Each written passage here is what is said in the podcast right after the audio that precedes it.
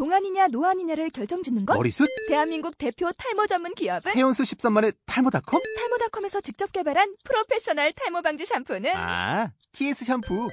늘어진 두피 모공을 꽉! 단 한 올의 모발까지 꽉! 사용할수록 풍성해지는 나의 모발. 이제 탈모 고민 끝! TS 샴푸. 안녕하세요. 바가론 목사입니다. 믿음의 책방 문을 열겠습니다.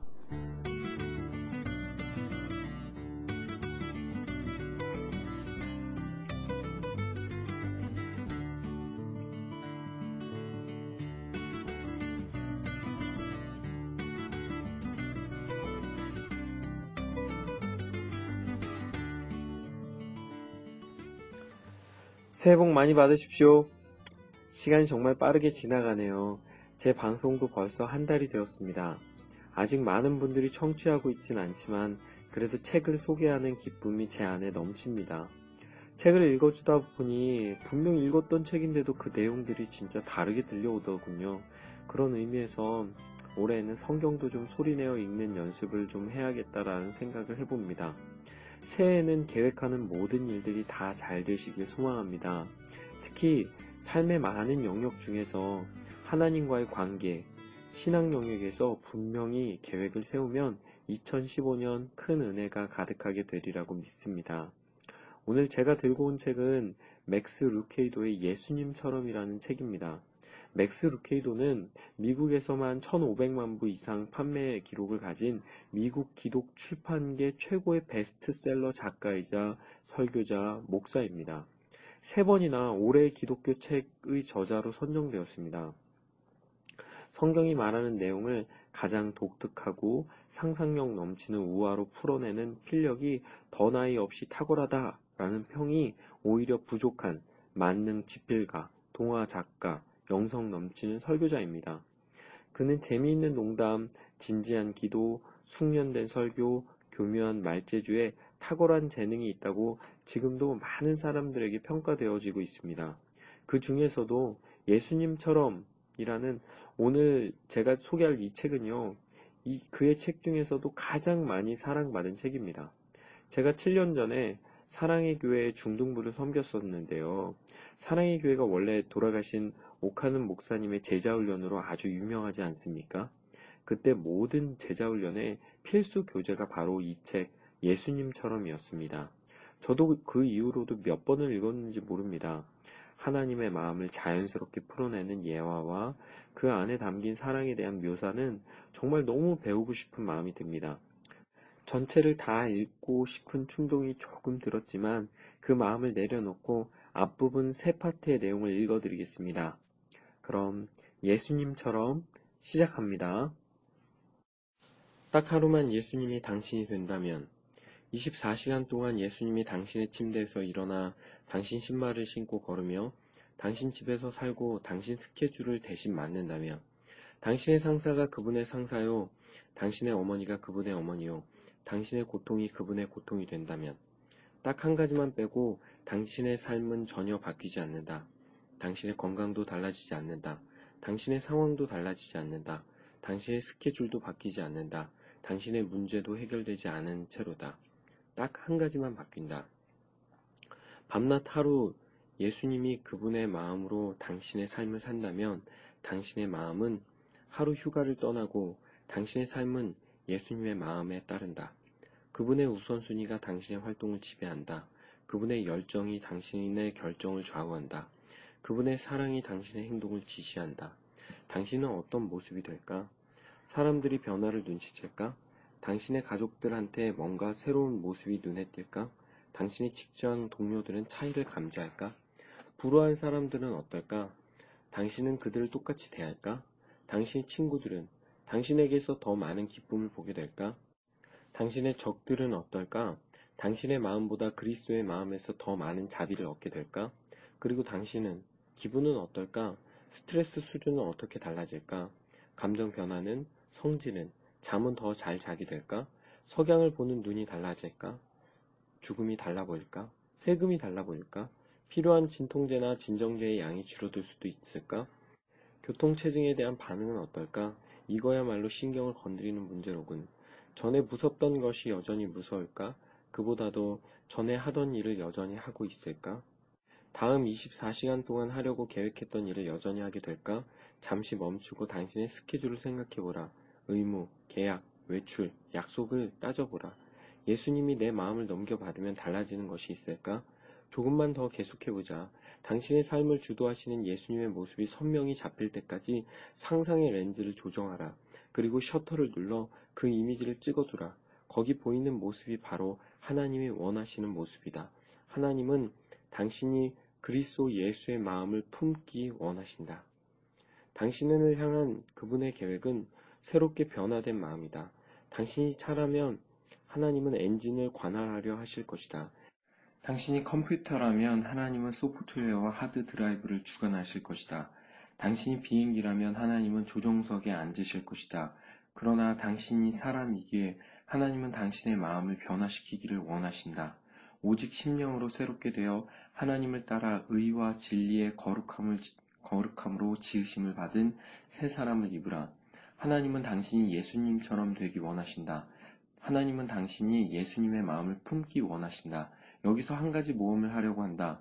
커다란 진리를 몇 마디로 요약하는 것은 위험한 일이지만 그래도 해보려고 한다. 우리 각 사람을 향한 하나님의 열망을 한두 문장에 담을 수 있다면 아마도 이런 내용이 될 것이다. 하나님은 당신을 있는 그대로 사랑하신다.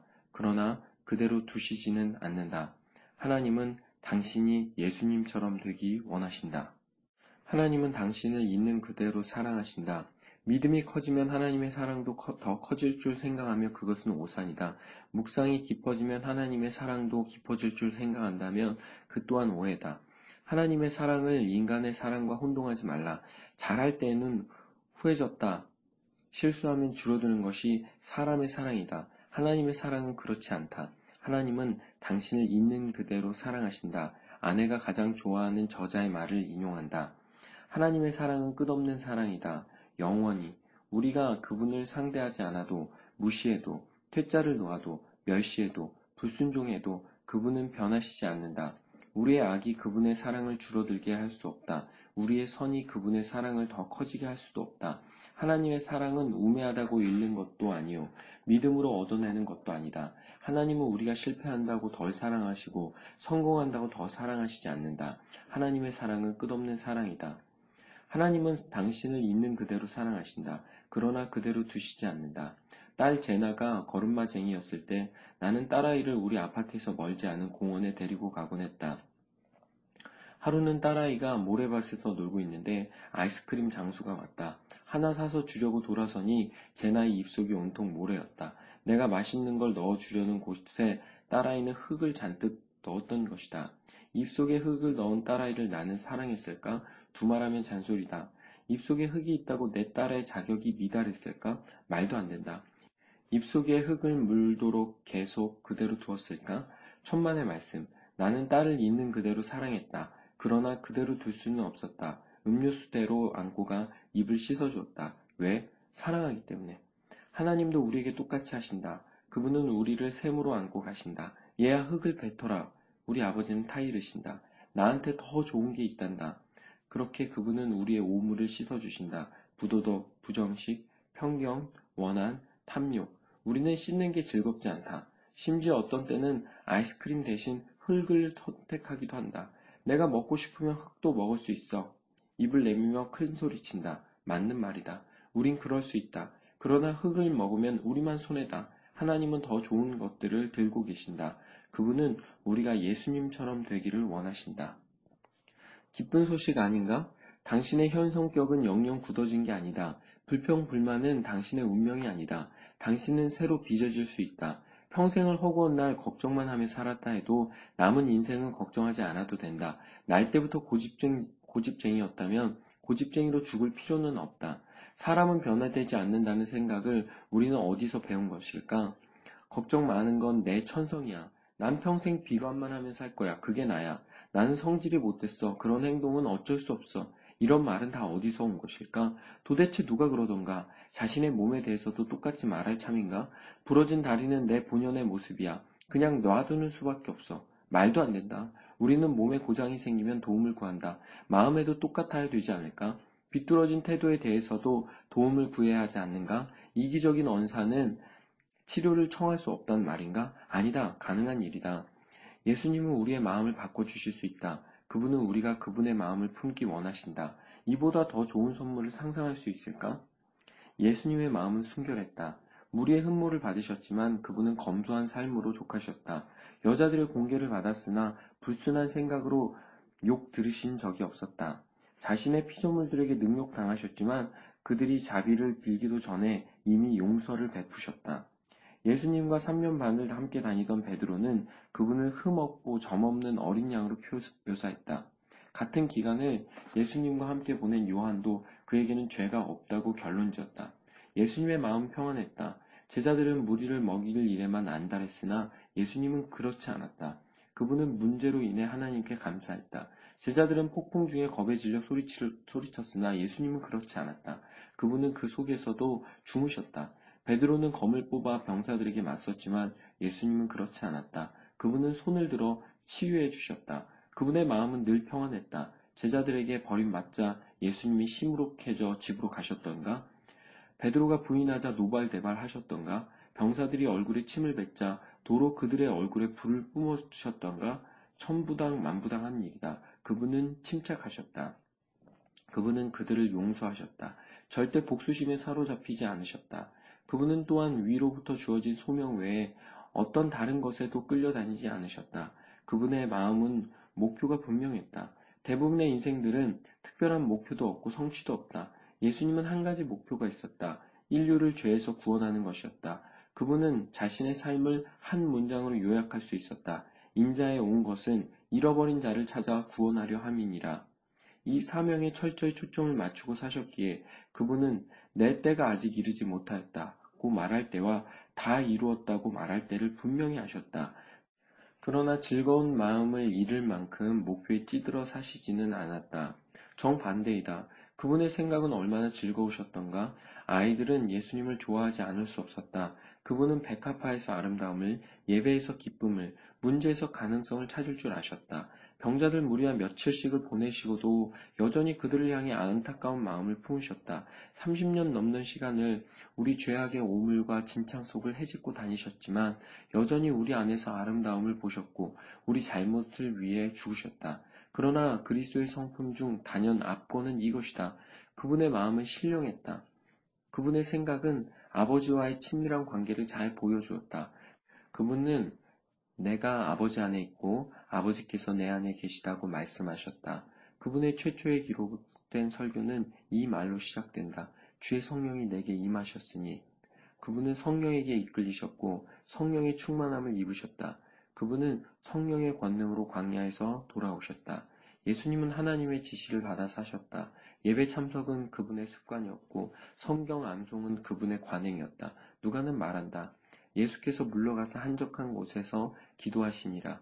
기도 시간을 통해 그분은 하나님의 인도하심을 받았다. 기도하고 오신 후 다른 마을로 갈 때가 됐다고 밝히신 일도 있었다. 제자들을 뽑으신 것도 기도 후였다. 예수님은 보이지 않는 손에 이끌려 사셨다. 아버지께서 행하시는 그것을 아들도 그와 같이 행하느니라. 같은 장에서 그분은 이렇게 말씀하셨다. 내가 아무것도 스스로 할 수 없노라. 듣는 대로 판단하노니. 예수님의 마음은 신령했다. 우리의 마음은 그분의 마음과는 사뭇 거리가 멀다. 그분은 순결하시되 우리는 탐심이 가득하다. 그분은 평안하시되 우리는 복잡하다. 그분은 목적이 분명하시되 우리는 산만하다. 그분은 즐거우시되 우리는 군말이 많다.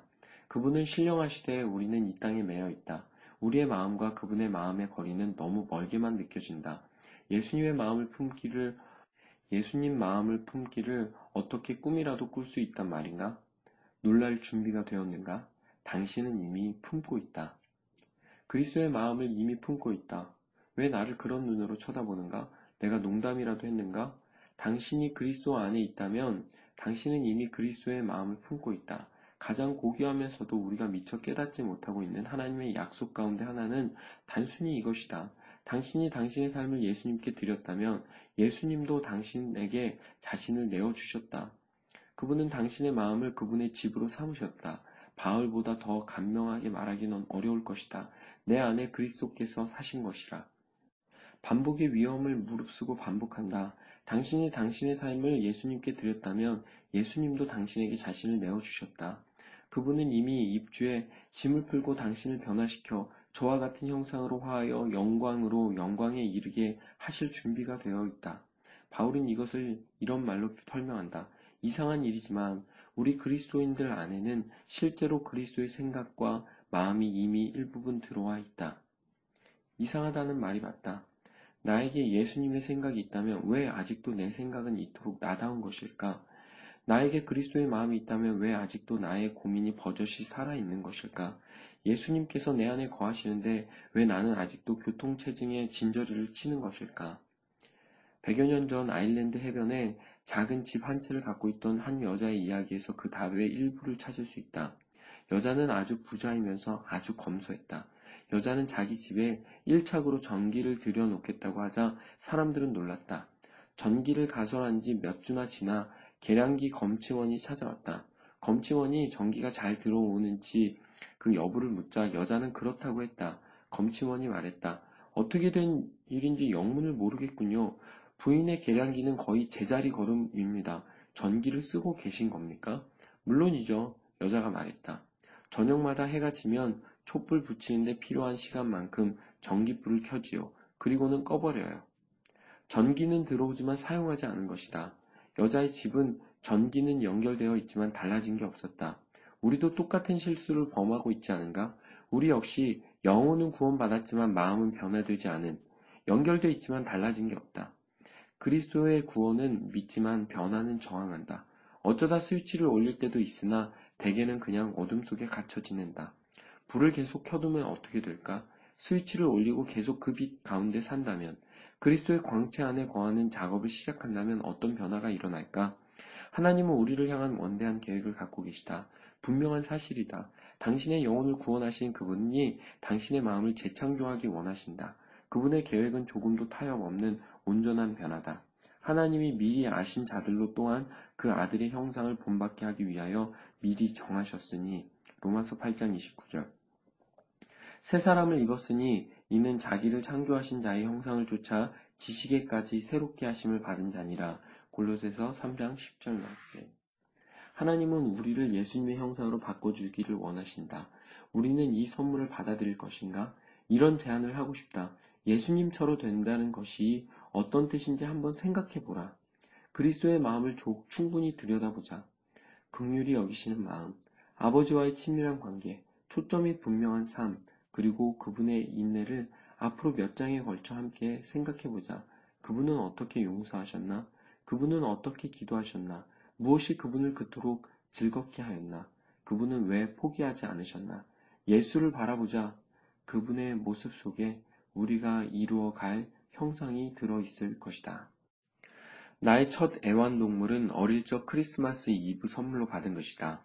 아버지 손안에 쏙 들어갈 만큼 작고 8살 내 마음을 훔칠 만큼 귀여웠던 그 갈색과 흰색이 섞인 중국산 퍼그의 사진이 지금도 어딘가에 있다. 우리는 이 개에게 리즈라는 이름을 붙여주었다. 나는 하루 종일 리즈를 안고 다녔다. 퍼덕이는 귀가 신기했고 납작한 코가 볼수록 예뻤다. 잠도 같이 잤다. 개 냄새가 나면 그 냄새가 귀여웠다. 낑낑대고 킁킁거리면 그 소리가 귀여웠다. 내 베개의 볼일을 보면 그것까지도 귀엽다고 할 수 없겠지만 어쨌든 나는 상관하지 않았다. 엄마 아빠는 리즈를 돌보는 책임이 나에게 있음을 처음부터 분명히 했고 나는 기꺼이 응했다. 나는 리즈의 작은 밥그릇을 씻고 개 음식 깡통도 땄다. 물을 다 핥아 먹으면 즉각 다시 부어 놓았다. 머리도 빗어주었고 꼬리도 쉴 새 없이 흔들게 만들었다. 그러나 며칠 못 가 내 기분이 약간 달라졌다. 리즈는 여전히 내 개였고 나는 여전히 리즈의 친구였으나 이제 그 짖는 소리가 지겨웠다. 거기다 리즈는 갈수록 배만 고픈 것 같았다. 식구들한테 말 듣는 일이 잦아졌다. 리즈 좀 잘 봐. 네 개잖아. 네 개. 나는 그 말이 듣기 싫었다. 같이 놀 때만 내 개라든지, 내가 원할 때만 내 개라든지, 말을 잘 들을 때만 내 개라면 싫지 않았으리라. 그러나 부모님이 사용한 말은 그런 것들이 아니었다. 엄마 아빠의 말은 리즈는 내 개야. 였다. 그걸로 끝이었다. 병들 때나, 건강할 때나, 부유할 때나, 가난할 때나, 진자리나, 마른 자리나. 그때 퍼뜩 생각난 것이 있다. 나는 리즈한테 꼼짝없이 매였구나. 연애는 끝났다. 신혼여행도 끝났다. 우리는 서로 묶여 있었다. 이제 리즈는 선택의 대상에서 의무의 대상이 되었다. 애완동물에서 귀찮은 일로 변했다. 놀이 상대에서 간호 상대로 바뀐 것이다. 당신도 생각나는 바가 있을 것이다. 헌신에 뒤따르는 밀실 공포증을 당신도 알고 있으리라. 다만 리즈는 내 계좌나 대신 듣는 말이 달라질 뿐이다. 그 사람은 내 남편이야. 내 아내야. 내 자식, 부모, 직원, 상사, 룸메이트야. 그 밖에도 생존에 충성이 필요한 관계라면 다 마찬가지다. 그 영속성이 사람을 겁에 질리게 할 수 있다. 적어도 나는 그랬다. 몇 가지 심각한 질문이 내 답을 기다리고 있었다. 납작한 코에 털복숭이에 배까지 고픈 이 똑같은 얼굴을 나는 아침마다 참아낼 수 있을까? 아내들은 이 기분을 알리라. 나만 보면 짖어대는 저 소리를 죽는 날까지 듣고 살 것인가? 리즈한테 과연 제가 본 일을 제 힘으로 청소할 날이 올까? 누군가에게 꼼짝없이 매였다고 느껴질 때 우리에게 드는 의문들이다. 이 증상을 일컫는 단어가 있다. 한 단어, 의학 사전에 따르면 이 증상은 매인병이라는 아주 흔한 질병이다. 맥스 의학 용어집은 이 증상을 이렇게 풀이하고 있다. 메인병은 숨쉬고 있는 사람들에게만 발생하는 것으로 특히 출생과 죽음 사이에 찾아온다. 메인병의 증세는 짜증이 늘고 화를 잘 내며 속에 쌓이는 것이 많아진다. 메인병 환자들에게 흔히 볼 수 있는 이 증상은 누구, 무슨, 왜 따위가 들어가는 질문을 반복하는 것이다. 이 사람이 누구지? 내가 그때 무슨 생각을 하고 있었을까? 왜 어머니의 말을 듣지 않았을까? 이 저명한 용어집은 메인병의 처방을 세 가지로 소개하고 있다. 도망간다, 싸운다, 또는 용서한다. 도망가는 길을 택하는 이들이 있다. 현 관계에서 벗어나 딴 데 가서 다시 시작하는 것이다. 그러나 그 관계에서도 똑같은 증상이 재발하여 놀라는 경우가 많다. 싸우는 이들도 있다. 가정은 전쟁터가 되고 사무실은 복서링이 되고 긴장은 생활 방식이 된다. 그러나 또 하나의 처방, 용서를 찾는 이들이 덜어 있다. 내 용어집에는 용서의 방식은 나와 있지 않지만 성경이 말해주고 있다.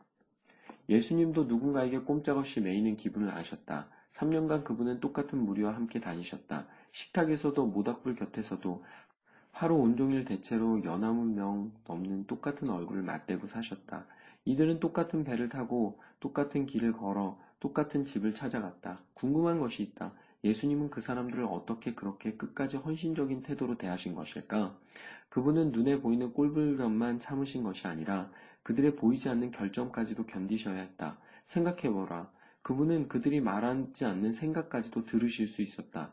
내면의 의심도 아셨다. 그뿐 아니라 앞으로 품을 의심까지도 아셨다. 당신이 사랑하는 이들의 과거의 모든 실수와 앞으로 저지를 모든 실수를 미리 안다면 어떻게 될까? 그들이 당신에 대해 품은 모든 생각, 모든 짜증, 모든 혐오, 모든 배반을 미리 안다면 예수님은 힘드셨을까? 베드로가 어느 날 자신을 저주할 걸 알면서도 그를 사랑하기가 도마가 어느 날 자신의 부활을 의심할 것을 알면서도 그를 믿어주기가 제자들을 딴 사람들로 새로 뽑고 싶은 충동을 예수님은 어떻게 억제하셨을까? 요한은 원수에게 불을 내리려 했다. 베드로는 원수의 귀를 잘랐다. 예수님이 죽으시기 바로 며칠 전까지도 제자들은 누가 제일 잘났냐 하며 싸우고 있었다. 좀처럼 호감이 가지 않는 사람들을 그분은 어떻게 사랑하실 수 있었을까? 꼼짝없이 매인 관계보다 더 절망스러운 상황도 없을 것이다. 강아지와 매이는 것은 그래도 낫다. 부부 관계로 매이는 것은 전혀 다른 문제다. 매인병 같은 엉뚱한 용어에 웃음이 나올지는 몰라도 많은 사람들에게 이것은 웃을 일이 아니다. 그렇기 때문에 예수님처럼 된다는 것의 의미를 알려면 우선 용서하는 마음부터 살펴보는 것이 좋을 듯 싶다. 예수님은 어떻게 제자들을 사랑하실 수 있었을까? 요한복음 13장에서 해답을 찾을 수 있다. 예수께서 무릎을 꿇으시는 모든 장면들 가운데 제자들 앞에 꿇어 앉아 그 발을 씻기시는 모습보다 더 숭고한 것은 없다. 6월절 만찬 바로 전이었다. 예수님은 자기가 세상을 떠나 아버지께로 돌아가실 때가 이른 줄 아셨다. 세상에 있는 자기 사람들을 사랑하신 그분은 그 사랑을 마지막 한 방울까지 다 쏟아부어 주셨다. 마귀가 벌써 시몬의 아들 가롯 유다의 마음에 예수를 팔려는 생각을 넣었더니 저녁 먹는 중 예수는 아버지께서 모든 것을 자기 손에 맡기신 것과 또 자기가 하나님께로부터 오셨다가 하나님께로 돌아갈 것을 아시고 저녁 잡수시던 자리에서 일어나 겉옷을 벗고 제자들의 발을 씻기시고 그 두르신 수건으로 씻기를 시작하여 요한복음 13장 1절에서 5절 말씀. 긴 하루였다. 예루살렘은 6월절 손님들로 북적댔다. 그중 다수가 잠깐 비친 나귀탄 랍비의 모습에 환호성을 친다. 봄볕은 따사롭다. 거리는 물기 하나 없다. 제자들은 고향을 떠나 먼 길을 왔다. 시원한 물 한 바가지면 숨을 좀 돌리려만. 제자들은 하나하나 들어와 식탁에 둘러앉는다. 벽에는 수건이 걸려 있고 바닥에는 대야와 바가지가 놓여 있다. 제자들 중 아무나 나설 수 있는 일이었다. 그러나 아무도 나서지 않는다. 얼마 후 예수님이 자리에서 일어나 겉옷을 벗으신다. 종의 수건을 가져다 허리에 두르고 대야를 들고 가서 한 제자 앞에 무릎을 꿇으신다. 샌들 끈을 풀고 발을 살짝 들어 대야에 담근 후 물을 붓고 씻기 시작한다. 때 묻은 발을 하나씩 하나씩 예수님은 한 사람 한 사람 사례대로 씻겨 나가신다. 예수님 당시 발을 씻기시는 것은 그냥 종이 아니라 종 중에서도 가장 낮은 종이 하는 일이었다. 모든 집단엔 서열이 있었고 집안의 종들도 예외는 아니었다. 수건과 대야를 들고 꿇어앉는 일은 서열이 제일 낮은 종의 몫이었다. 이 경우는 수건과 대야를 드신 분이 우주의 왕이다. 별들을 빚으신 그 손이 지금 때를 씻어내고 있다. 산들을 만드신 손가락이 지금 발가락을 문지르고 있다. 어느 날 온 열방이 그 앞에 무릎을 꿇을 그분이 지금 제자들 앞에서 무릎을 꿇고 있다. 죽음을 몇 시간 앞두고 그분의 관심은 단 한 가지다. 자기가 제자들을 얼마나 사랑하는지 그들이 알기 원하신 것이다. 예수님은 그들의 때만 씻기신 것이 아니라 그들의 의심을 벗겨내고 계셨다. 예수님은 십자가에서 자신의 손이 어떻게 될지 알고 계셨다. 24시간이 못 되어 그 손은 못 박혀 생명을 잃을 것이다. 예수님이 제자들의 주목을 요구하실 만한 시점이 있었다면 지금이야말로 바로 그때일 것이다. 그러나 그분은 그러지 않으신다. 예수님은 지금 자신이 씻기고 있는 이 발들의 미래를 분명 알고 계셨다. 이 24개의 발은 이튿날 주님을 따라가 주님 편에 서는데 사용되지 않을 것이다. 로마의 번쩍이는 검 앞에 숨을 곳을 찾아 주랭랑칠 발들이다. 그 중 한 사람의 발은 겟세만의 동산에서 그분을 버리지 않을 것이다. 유다의 발은 거기까지도 미치지 못할 것이다. 그날 밤 그 자리에서 예수님을 버릴 것이다. 나는 예수께서 유다의 발만 빼고 모든 제자의 발을 씻기셨다고 번역된 성경을 찾아보았으나 찾을 수 없었다. 자신을 배반할 자의 발을 들어 대야에 담아 말없이 씻기신 예수님, 얼마나 진한 사랑의 순간인가. 몇 시간 후 유다의 발, 자기가 배반할 분이 사랑으로 씻어주신 그 발은 가야바의 법정에 서 있을 것이다. 예수께서 자기를 따르는 이들에게 주시는 선물을 보라. 그분은 잠시 후 이 사람들이 할 일을 알고 있다.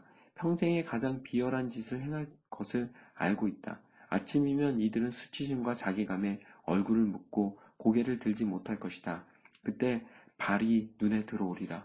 예수님은 바로 그때 그들이 기억하고 깨닫기를 원하셨다.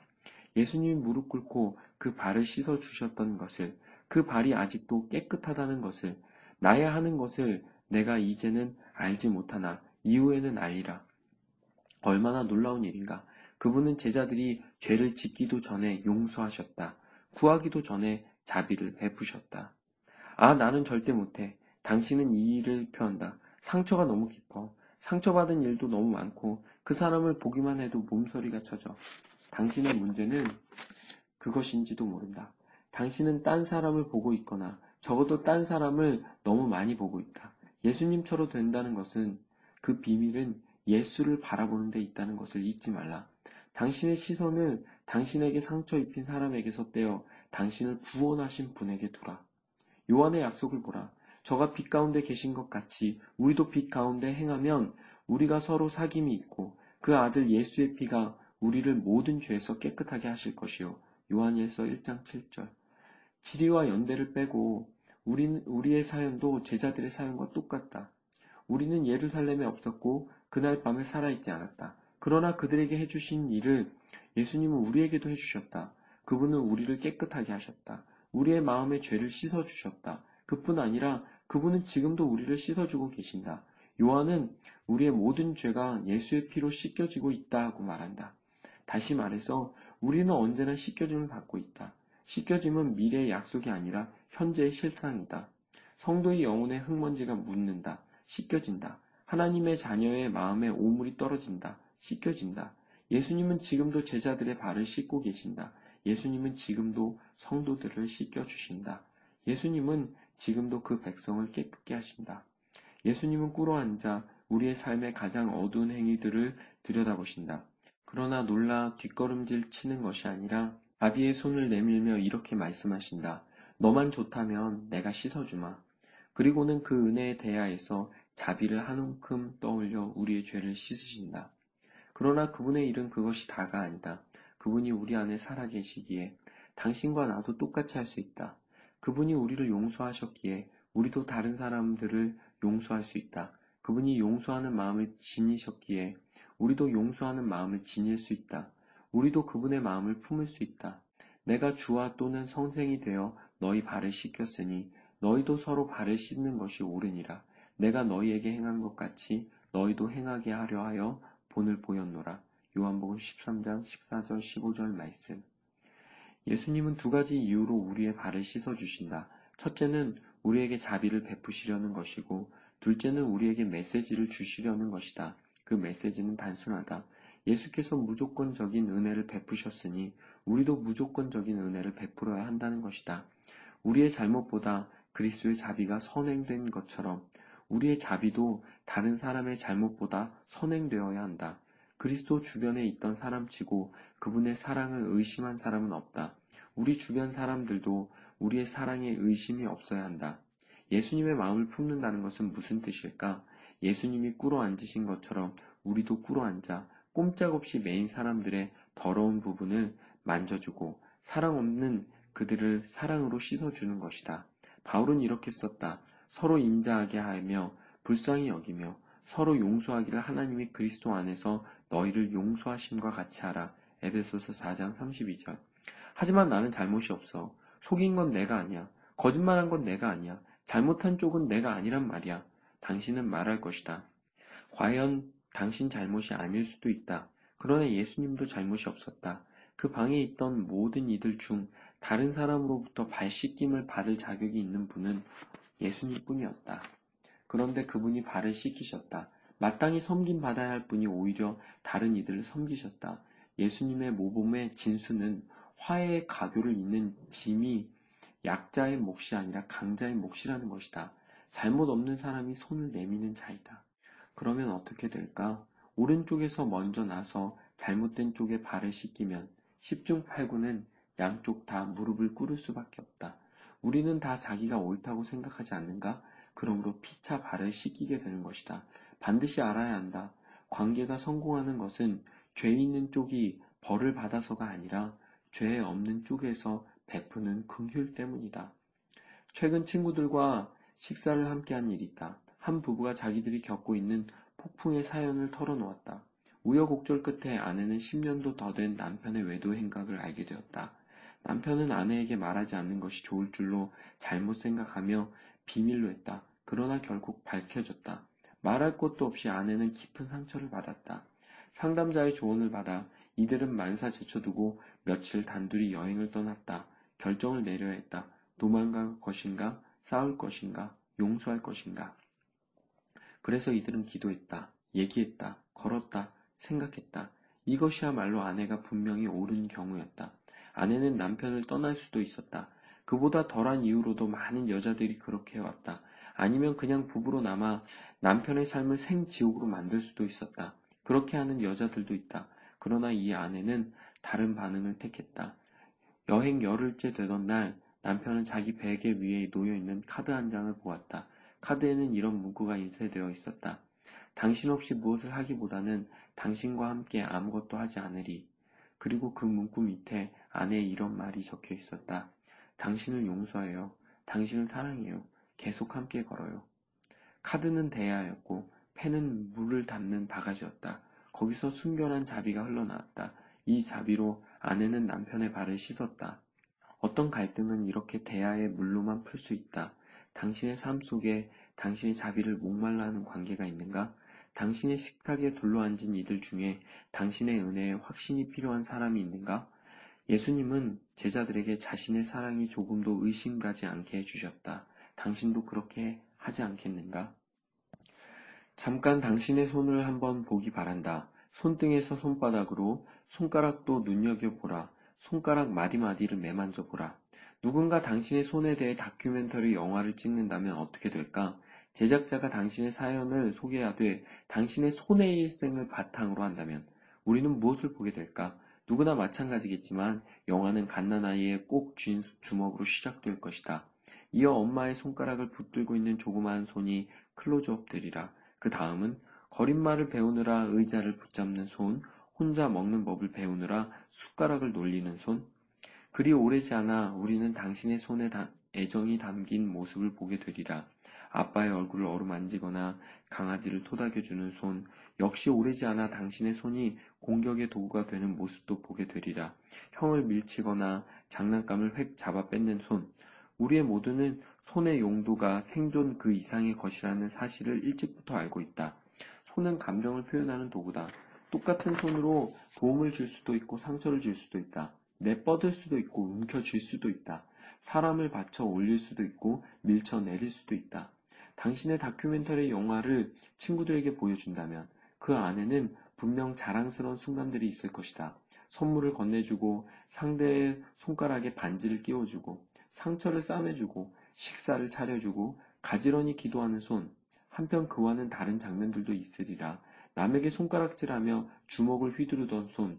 주기보다는 받는데 베풀기보다는 요구하는데 사랑하기보다는 상처 주는데 익숙하던 손. 오 손의 위력이여. 제멋대로 놓아두며 흉계로 둔갑한다. 권력 때문에 타인을 학히고 나 먹고 살려고 이웃을 누르며 쾌락을 찾아 남을 유혹하는 도구가 된다. 하지만 잘만 관리하면 우리의 손은 은혜의 도구가 된다. 하나님의 손에 놓여진 도구 정도가 아니라 아예 하나님 자신의 손이 된다. 하나님께 내어 드릴 때 우리의 열 손가락은 그야말로 천국의 손이 된다. 예수님이 그렇게 하셨다. 우리의 주님은 그 손을 철저히 하나님께 내어 드렸다. 그분의 손의 다큐멘터리 영화에는 욕심부리며 움켜쥐거나 부당하게 손가락질하는 장면이 전혀 없다. 오직 그분의 동정 어린 손길을 간구하는 이들의 장면만이 끊임없이 이어질 뿐이다. 아이들을 안고 온 부모들, 두려움 중에 나온 가난한 이들, 슬픔을 짊어진 죄인들, 일단 나온 사람은 모두가 그분의 만지심을 입었다. 그리고 만지심을 입은 사람들은 모두가 변화되었다. 그렇게 주님의 만지심을 입어 변화된 사람들 중 가장 극적인 경우는 뭐니 뭐니 해도 마태복음 8장에 나오는 무명의 문둥병자일 것이다. 예수께서 산에서 내려오시니 허다한 무리가 쫓으니라. 한 문둥병자가 나와 절하고 가로되 주여 원하시면 저를 깨끗하게 하실 수 있나이다 하거늘 예수께서 손을 내밀어 저에게 대시며 가라사대 내가 원하노니 깨끗함을 받으라 하신데 즉시 그 문둥병이 깨끗하여진지라 예수께서 이르시되 삼가 아무에게도 이르지 말고 다만 가서 제사장에게 내 몸을 보이고 모세의 명한 예물을 드려 저희에게 증거하라 하시니라. 마가와 누가도 똑같은 기사를 전하고 있다. 그러나 세 기자 모두에게 미안한 말이지만 누구의 기록도 내용이 충분하지 않다. 남자의 병명과 결단은 나와 있지만 그 나머지는 그냥 의문으로 남아있을 뿐이다. 이름도 과거 이력도 인물 묘사도 복음서 기자들은 전혀 들려주고 있지 않고 있다. 이따금씩 나는 호기심에 이끌려 마음껏 상상의 나래를 펼 때가 있다. 여기서도 한번 그래볼까 한다. 예수님의 극률의 손길을 입었던 이 남자에 대해 마음껏 상상의 나래를 펴보려는 것이다. 그는 한 번 등장하고 한 번 부탁하여 한 번 만지심을 입었다. 그러나 그 한 번의 만지심이 그의 삶을 영원히 바꿔놓았다. 그의 사연은 이런 것이 아니었을까? 지난 5년 동안 아무도 내게 손댄 사람이 없었다. 단 아무도. 단 한 사람도. 내 아내도, 내 자식도, 친구들도 아무도 내게 손을 대지 않았다. 그들은 나를 보았다. 내게 말도 했다. 나는 그들의 말소리에서 사랑을 느꼈다. 그들의 눈빛에서 관심을 보았다. 그러나 그들의 촉감은 느낄 수 없었다. 손길이 닿는 일은 전혀 없었다. 단 한 차례도 아무도 내게 손을 대지 않았다. 다른 이들에게는 흔해 빠진 일들을 나는 턱없이 탐냈다. 악수, 따뜻한 포옹, 어깨를 툭 쳐서 날 불러주는 것, 마음을 훔치는 입맞춤. 나의 세계에서 사라져버린 순간들이었다. 아무도 내게 손대지 않았다. 아무도 내게 몸을 부딪히는 일도 없었다. 무리 속에 섞여 몸을 부딪히며 어깨를 비벼댈 수만 있다면 이 세상 어떤 일도 마다하지 않았으리라. 그러나 꼬박 5년 동안 그런 일들은 일어나지 않았다. 당연한 일 아닌가? 나는 거리에 나다녀서는 안 되었다. 랍비들조차 나에게 거리를 두었다. 나는 회당에 들어가는 것도 허용되지 않았다. 우리 집에서도 나를 반겨주지 않았다. 그야말로 접촉해서는 안 될 대상이었다. 문둥병자였다. 아무도 내게 손을 대지 않았다. 오늘까지. 내가 이 남자의 사연을 상상해 보는 것은 신약 시대의 문둥병이 가장 무서운 병이었기 때문이다. 문둥병은 온몸에, 온몸이 패어 문드러지는 병이다. 손가락은 꼬부라져 비틀어진다. 살갗의 검버섯 색깔이 흐려지면서 악취를 풍긴다. 문둥병의 유형 중에는 말초신경이 마비돼 손가락, 발가락은 물론 손발이 통째로 떨어져 나가는 것도 있다. 문둥병과 죽음은 한치 건너였다. 신체적 영향 못지않게 사회적 결과도 심각했다. 문둥병은 전염병으로 통했기 때문에 문둥병자는 문둥병자 거주지로 추방 격리되었다. 성경에서 문둥병자는 철저히 버림받은 자들의 상징이다. 원치 않는 병에 걸려 아는 사람들한테 거부당하고 모르는 이들에게 외면당한 채 감당할 수 없는 미래의 운명을 선고받은 이들, 이렇게 버림받은 이들마다 기억에서 결코 지울 수 없는 한 날이 있었을 것이다. 전혀 딴 세상을 살게 되리라는 천천병력 같은 사실을 마주했어야 했던 그날.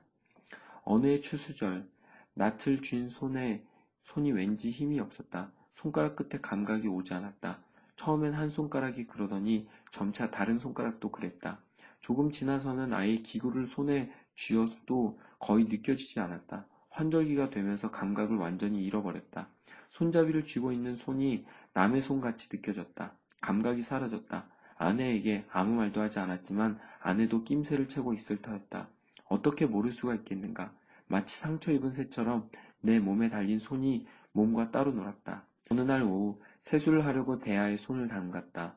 물이 붉은 빛으로 변했다. 손가락에서 피가 나오고 있었다. 피가 철철 흘렀다. 나는 다친 줄도 몰랐다. 어떻게 손을 벤 것일까? 칼에 날카로운 쇠날에 스친 것일까? 그랬겠지. 그러나 감각이 전혀 없었다. 당신 옷에도 묻었어요. 아내가 부드럽게 말했다. 아내는 내 뒤에 있었다. 아내를 보기 전 나는 내 못에 묻은 피, 붉은 핏방울을 보았다. 그렇게 내 손을 쳐다보며 대야 앞에 도대체 얼마를 서 있었던 것일까? 내 인생이 완전히 뒤바뀌고 있음을 느낄 수 있었다. 제사장에게 보고하러 갈 때 저도 함께 갈까요? 아내가 물었다. 아니요, 혼자 가겠소. 한숨이 나왔다. 나는 돌아서 아내의 젖은 눈을 보았다. 아내 옆에는 세 살 난 딸아이가 서 있었다. 나는 몸을 굽으려 딸아이의 얼굴을 쳐다보며 말없이 뺨을 어루만져 주었다. 무슨 말을 하랴. 다시 일어서 아내를 보았다. 아내는 내 어깨에 손을 얹었다. 나 또한 아직 성한 손으로 아내의 어깨에 손을 대었다. 그것이 우리의 마지막 접촉이 될 것이었다. 그 뒤로 5년이 지나도록 아무도 내게 손대지 않았다. 오늘까지 제사장은 나를 만지지 않았다. 그는 천으로 둘둘 말린 내 손을 쳐다보았다.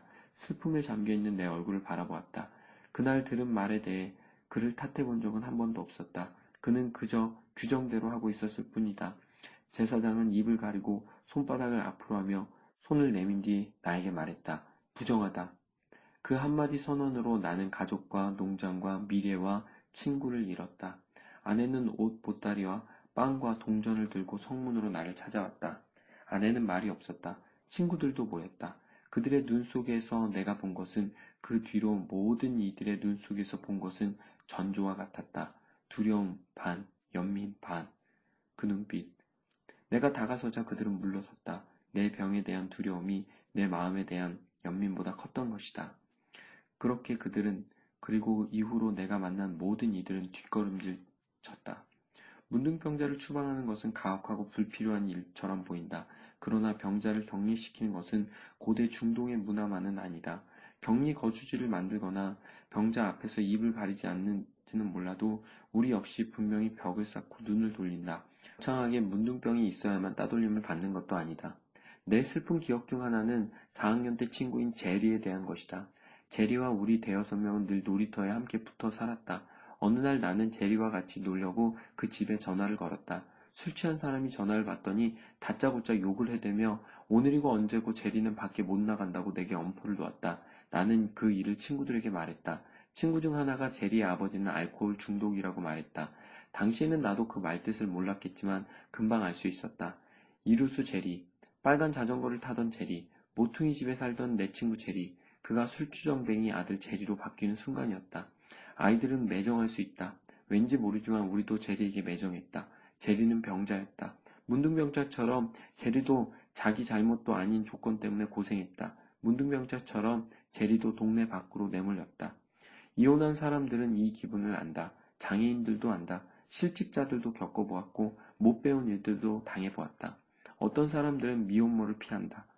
우리는 우울한 이들을 경원시하고 불치병 환자를 외면한다. 이민자 타운, 노인 요양소, 정신지체화 학교, 중독자 센터, 범죄자 감옥이 따로 있다.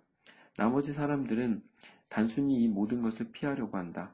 지금도 제리처럼 자신의 유배된 삶, 거절에 대한 두려움과 마지막 접근 시도 때의 아픈 기억에 사로잡혀 조용히 외롭게 그 삶을 살아가는 이들이 얼마나 많은지 하나님만이 아실 것이다. 이들은 다시 상처를 받느니 차라리 아예 접촉을 피하는 쪽을 택한다. 아, 나를 보는 사람들의 눈빛이 얼마나 싫었던가. 문두병 5년에 양손이 뭉툭해졌다. 손가락 끝이 떨어져 나갔고 한쪽 귀와 코도 살점이 떨어져 나갔다. 나를 보면 아버지들은 자식들을 붙들었다. 어머니들은 얼굴을 가렸다. 아이들은 손가락질하며 쳐다보았다. 문드러진 상처는 몸에 걸친 누더기로 가릴 수 없었다. 눈 속의 분노, 또한 얼굴을 두른 수건으로 가릴 수 없었다. 아이의 분노를 숨기려 하지도 않았다. 말 없는 하늘에 흉측해진 주먹을 휘두르며 하소연하던 밤이 얼마나 많았던가. 도대체 내가 무슨 짓을 했다고 이래야만 합니까? 그러나 한 번도 대답은 없었다. 내가 죄를 지었다고 생각하는 사람들도 있고, 우리 부모가 죄를 지었다고 생각하는 사람들도 있다. 나도 모른다. 내가 아는 거라고는 모든 것이 정말 지긋지긋해졌다는 것이다. 격리 지역의 악취 구덩이에서 자는 것도 지겹다. 사람들에게 내 존재를 알리기 위해 목에 달아야 하는 저지스러운 방울도 넌더리가 난다. 그따위 방울, 방울이 필수품이라도 되는 것처럼 한 번 누가 쳐다보기만 해도 광고가 시작된다. 부정하다, 부정하다, 부정하다. 몇 주 전 감히 우리 동네까지 걸어가 보았다. 동네 안으로 들어갈 생각은 전혀 없었다. 그저 우리 밭을 한번 보고 싶었다. 우리 집을 다시 한번 보고 싶었다.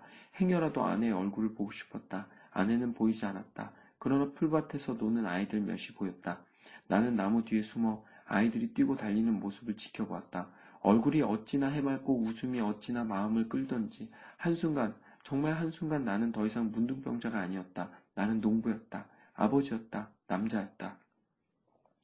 나는 아이들의 행복에 도취돼 나도 모르게 나무 뒤에서 걸어 나와 등을 꼿꼿이 펴고 심호흡을 했다. 그때 아이들이 나를 보았다.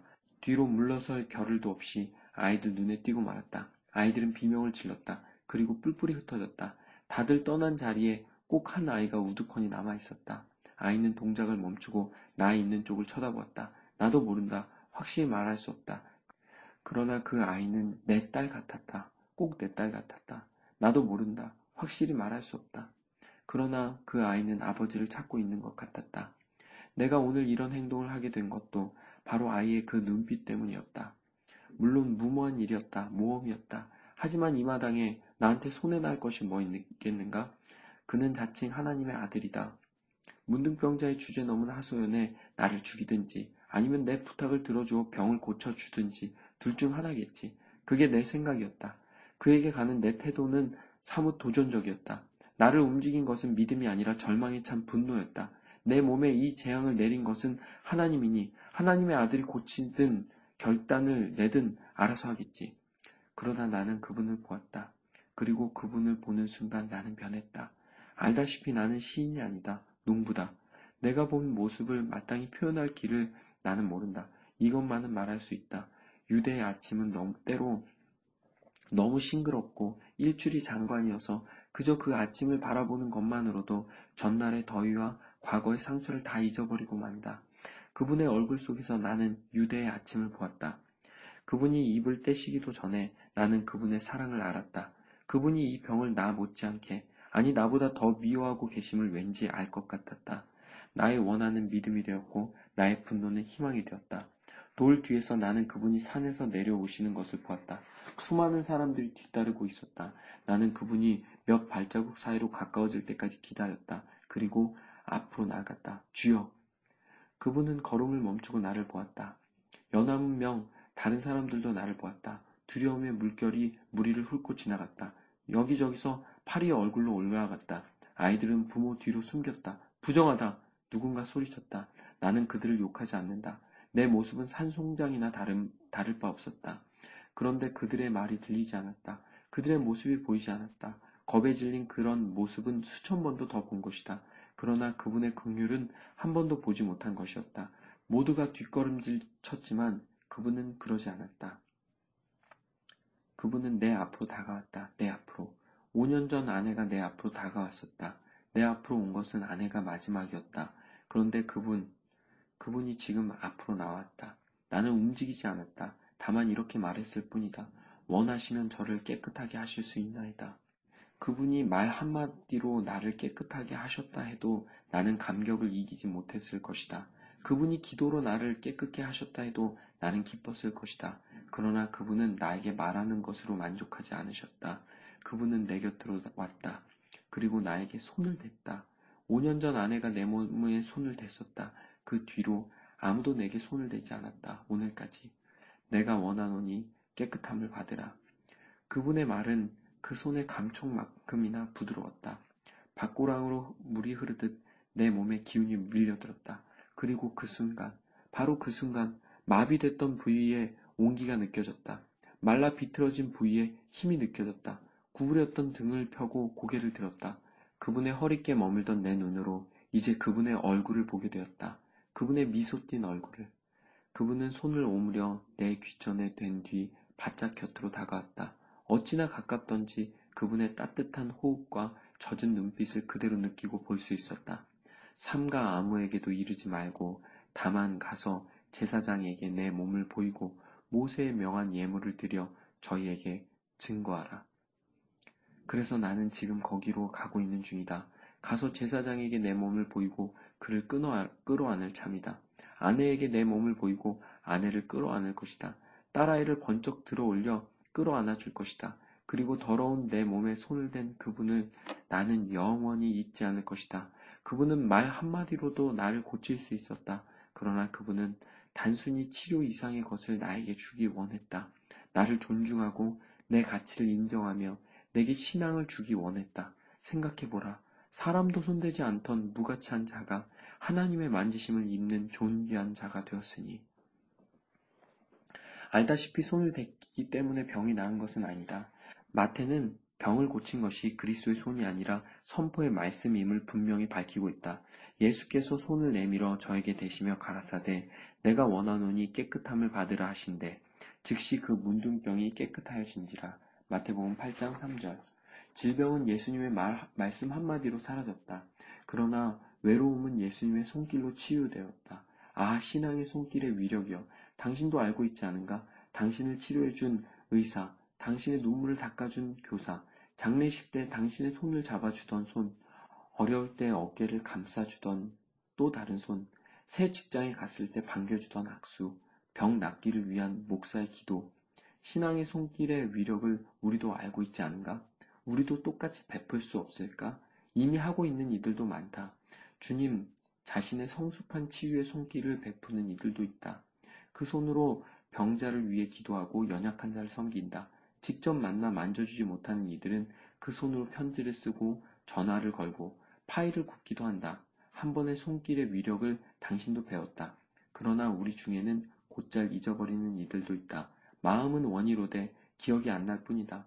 한 번의 손길이 얼마나 요긴하게 쓸 수 있는지를 우리는 망각한다. 말이나 어조나 행동에서 혹 잘못하면 어찌나 몸을 살린다. 엉성하게 하느니 아예 손을 떼버린다. 예수님이 같은 실수를 범하지 않으셨으니 얼마나 다행인가. 잘못할까 두려워 아예 아무것도 하지 않는 사람이 있다면 세상의 문둥병자들의 처치를 마음에 새길 필요가 있다. 그들은 이것저것 고르지 않는다. 까다롭지 않다. 다만 외로울 뿐이다. 그들은 신앙의 손길을 애타게 기다리고 있다. 예수님은 세상에 접촉해서는 안 될 대상을 만져주셨다. 당신도 똑같이 하겠는가? 어떠셨습니까? 예수님처럼 된다면 분명 우리의 환경이 변하는 것은 없겠지만 내 안에 일어난 변화로 인해 모두가 놀라는 일들이 우리의 삶에 생기지 않을까요? 2015년 벌써 시작한 지 한 주가 지나고 있습니다. 시간은 우리가 의식하든 의식하지 않든 흘러갑니다. 그 시간을 의미 있게 쓰면 추억이 되고 그냥 지내버리면 사라져 버리고 맙니다. 2015년 매 순간 의미 있는 시간들로 만드시기를 그래서 내 삶의 최고 멋진 시간을 보내시기를 간절히 소망해 봅니다. 샬롬 오늘 책방 문을 닫습니다.